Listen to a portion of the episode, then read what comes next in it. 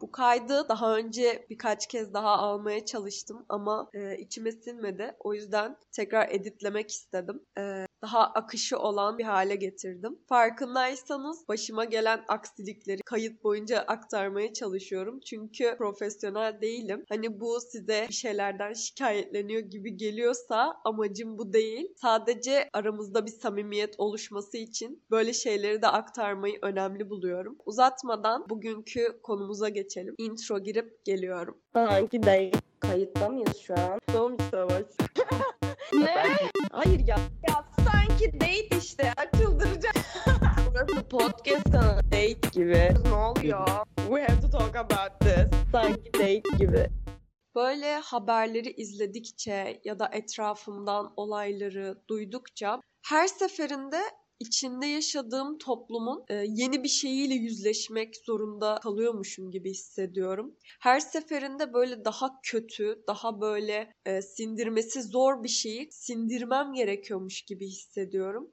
Bir kayıtta e, haberlerin ya da medyanın bir şeyleri normalleştirdiğini söylemiştim. Bir şeyler normalleşmiyor. O haberleri ya da kötü olayları gördükçe yine dehşete kapılıyoruz, yine korkuyoruz, şok oluyoruz. Sadece bu haberlere ya da bu kötü olaylara verdiğimiz tepki süreleri kısalmaya başladı. Bugün konuşacağım konu sessiz kitle hakkında. Böyle bir kitle var mı? Bunun hakkında bir şey yazıldı mı? Film var mı? Hiçbir fikrim yok. Tamamen böyle bir başlık altına toplamak için seçtiğim bir konu. Ya bir de podcast'te veya günlük hayatta da çok kullanıyorum. Kendimi ifade etmeye çalışırken toplum şöyle, toplum böyle, toplum olarak böyle olduğu gibi söylemlerde bulunuyorum. Bu konuda yanlış anlaşılmak istemiyorum. Bu şey demek değil yani ben bunu bu şekilde kullandığım zaman kendimi toplumdan soyutlamış olmuyorum ya da böyle bir amacım yok. Her ne kadar birey olarak farklı düşüncelerimiz olsa da bir şekilde o toplumun parçasıyız. Zaten kendimizi toplumdan soyutlamak, kendimizi birey olarak benim bu toplumla alakam yok gibi söylemlerde bulunmak gerçekçi değil. Sadece bu bir şekilde kendimizi ifade etme şeklimiz oldu. Her neyse biraz toplum eleştirisi, biraz da böyle öz eleştiri içeren bir bölüm olacak. Önce biraz ifade özgürlüğünden bahsetmek istiyorum. En basit tabiriyle herkesin sahip olduğu belli başlı fikirler var ve bunu açık bir şekilde dile getirebilme özgürlüğü aslında. Yani mesela e, YouTube ya da Instagram'a bir şey yüklüyorsak bunun bir yandan iyi ya da kötü yoruma açık olabileceği, eleştirilebileceği gerçeğini kabul ederek yapıyoruz. Ve eğer bu ifade özgürlüğü herhangi bir hakaret, tehdit içermiyorsa bunu bu şekilde kabul etmemiz gerekiyor. Ama bunu yaparken belli noktalarda sıkıntı yaşıyoruz. Bununla ilgili Twitter'da iki kişi birbirine mention atarken mi denk gelmiştim tam hatırlamıyorum. İşte diyordu ki sen o aptalca fikrini savunacak özgürlüğe sahip ol diye mücadele veriyoruz gibi bir şey yazmıştı. Gerçekten düşündüğünüz zaman bir fikir size aptalca, gerçek dışı ya da anlamsız gelse bile sonuç olarak onu ifade etme özgürlüğüne dayanarak bunu söyleyebilir. Burada sessiz kitlenin bir özelliğinden bahsetmek istiyorum. Denk gelmişsinizdir böyle sanki karşıt bir düşünce bile olamazmış gibi sadece kendi fikirleriyle paralel giden konular üzerine konuşup buna uygun fikirlerin ya da söylemlerin özgürlüğünü savunan insanlar var böyle. Bu tarz düşünen bir insanla oturup mesela karşılıklı argümanlar üreterek tartışamazsınız. Mutlaka böyle konu baş edilemeyecek yerlere gidiyor. Bu televizyon medyasının en sık karşılaştığımız problemlerinden biri belli fikirler üzerine haberler yaparsınız ve bu haberleri belli bir kitle için yaparsınız ve onların e, düşüncelerine uygun tarzda yaparsınız.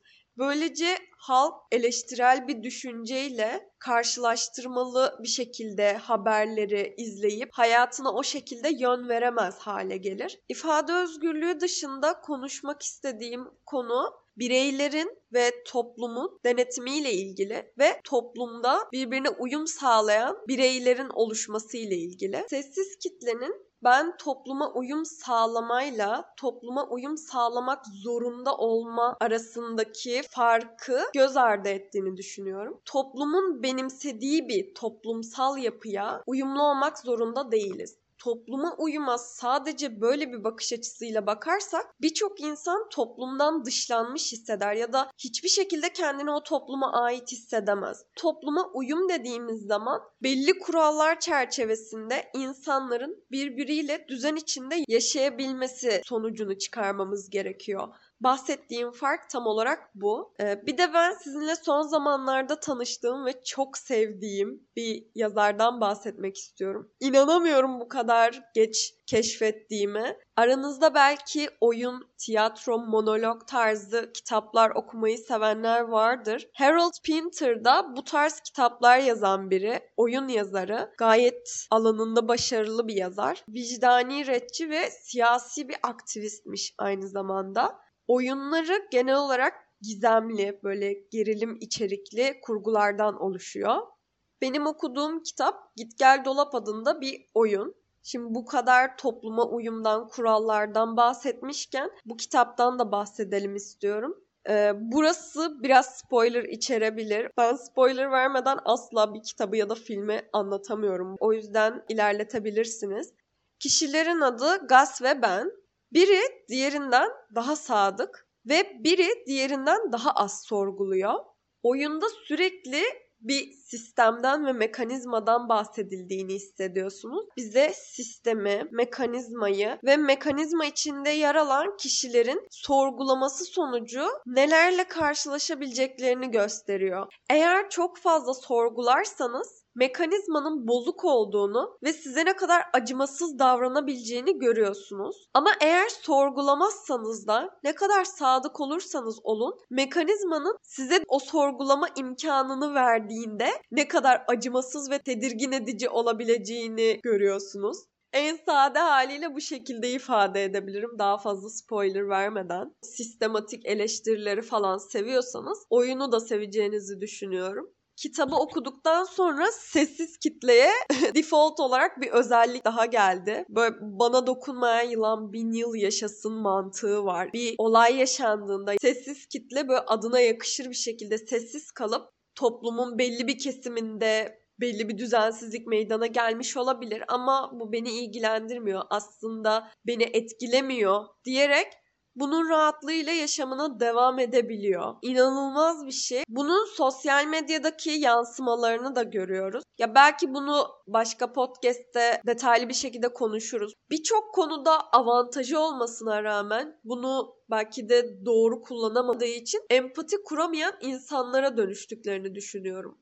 Mesela birisine çocukluğuyla ilgili bir şey sorduğunuz zaman size belli deneyim aktarımları yapabiliyor ve bir çocukla iletişime geçerken "Aa ben de çocuk olmuştum." diyerek bunun empatisini yapabiliyor. Çünkü çocuk olmayı deneyimleyebildi. Ama her durumda böyle olmuyor. Hatta çocukluğu deneyimlemiş olmasına rağmen çocukla empati kuramayan bir sürü insan var da sadece şu an örnek vermek için söyledim bazı durumları deneyimleyemesek de o insanı anlayabilmemiz gerekiyor. Sonuç olarak başımıza her türlü deneyimin gelmesi imkansız. Örnek veriyorum biyolojik olarak erkekseniz bir kadının yaşamış olduğu zorlukları anlamanız zor olabilir ama imkansız değil ya da mülteci olmak zorunda kalmadıysanız, kendi ülkeniz dışında bir yerde yaşamak zorunda kalmadıysanız karşı tarafı anlamanız zor olabilir ama yine söylüyorum imkansız değil. Bu deneyimleri biz nasıl elde edebiliriz? Bunları konuşmamız gerekiyor. Daha eşit, daha birbirimizi anlayabildiğimiz bir dünyada yaşamak istiyorsak bunu yapmak zorundayız.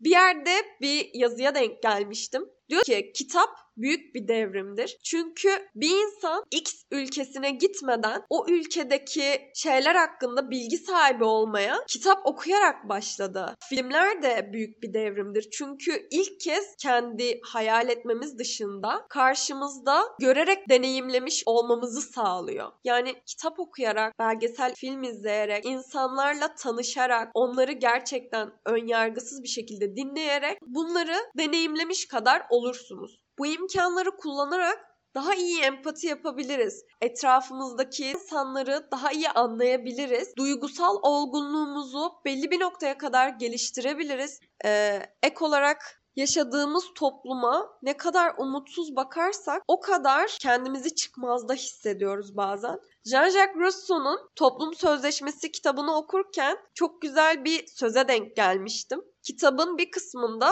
Rusya'nın yanlış zamanlama sonucunda erken uygarlaştığını anlattığı bir bölüm var ve orada şunu söylüyor. İnsanlarını olmadıkları bir şey olduklarına ikna ederek aslında olabilecekleri şeye dönüşmekten alıkoydu. Toparlayacak olursak aslında sessiz kitle diyerek kimleri ve nasıl toplulukları kastettiğimi az çok anlamışsınızdır. Biraz fazla teorik konuşmuş olabilirim.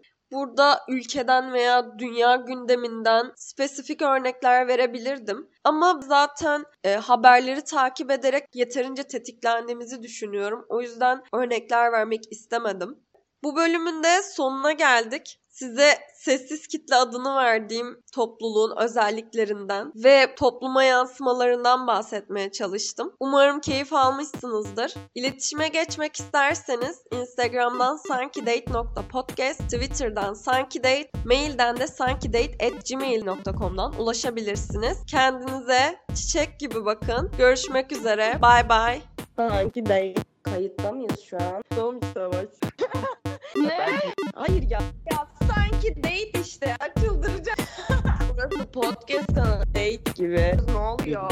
We have to talk about this. Sanki date gibi.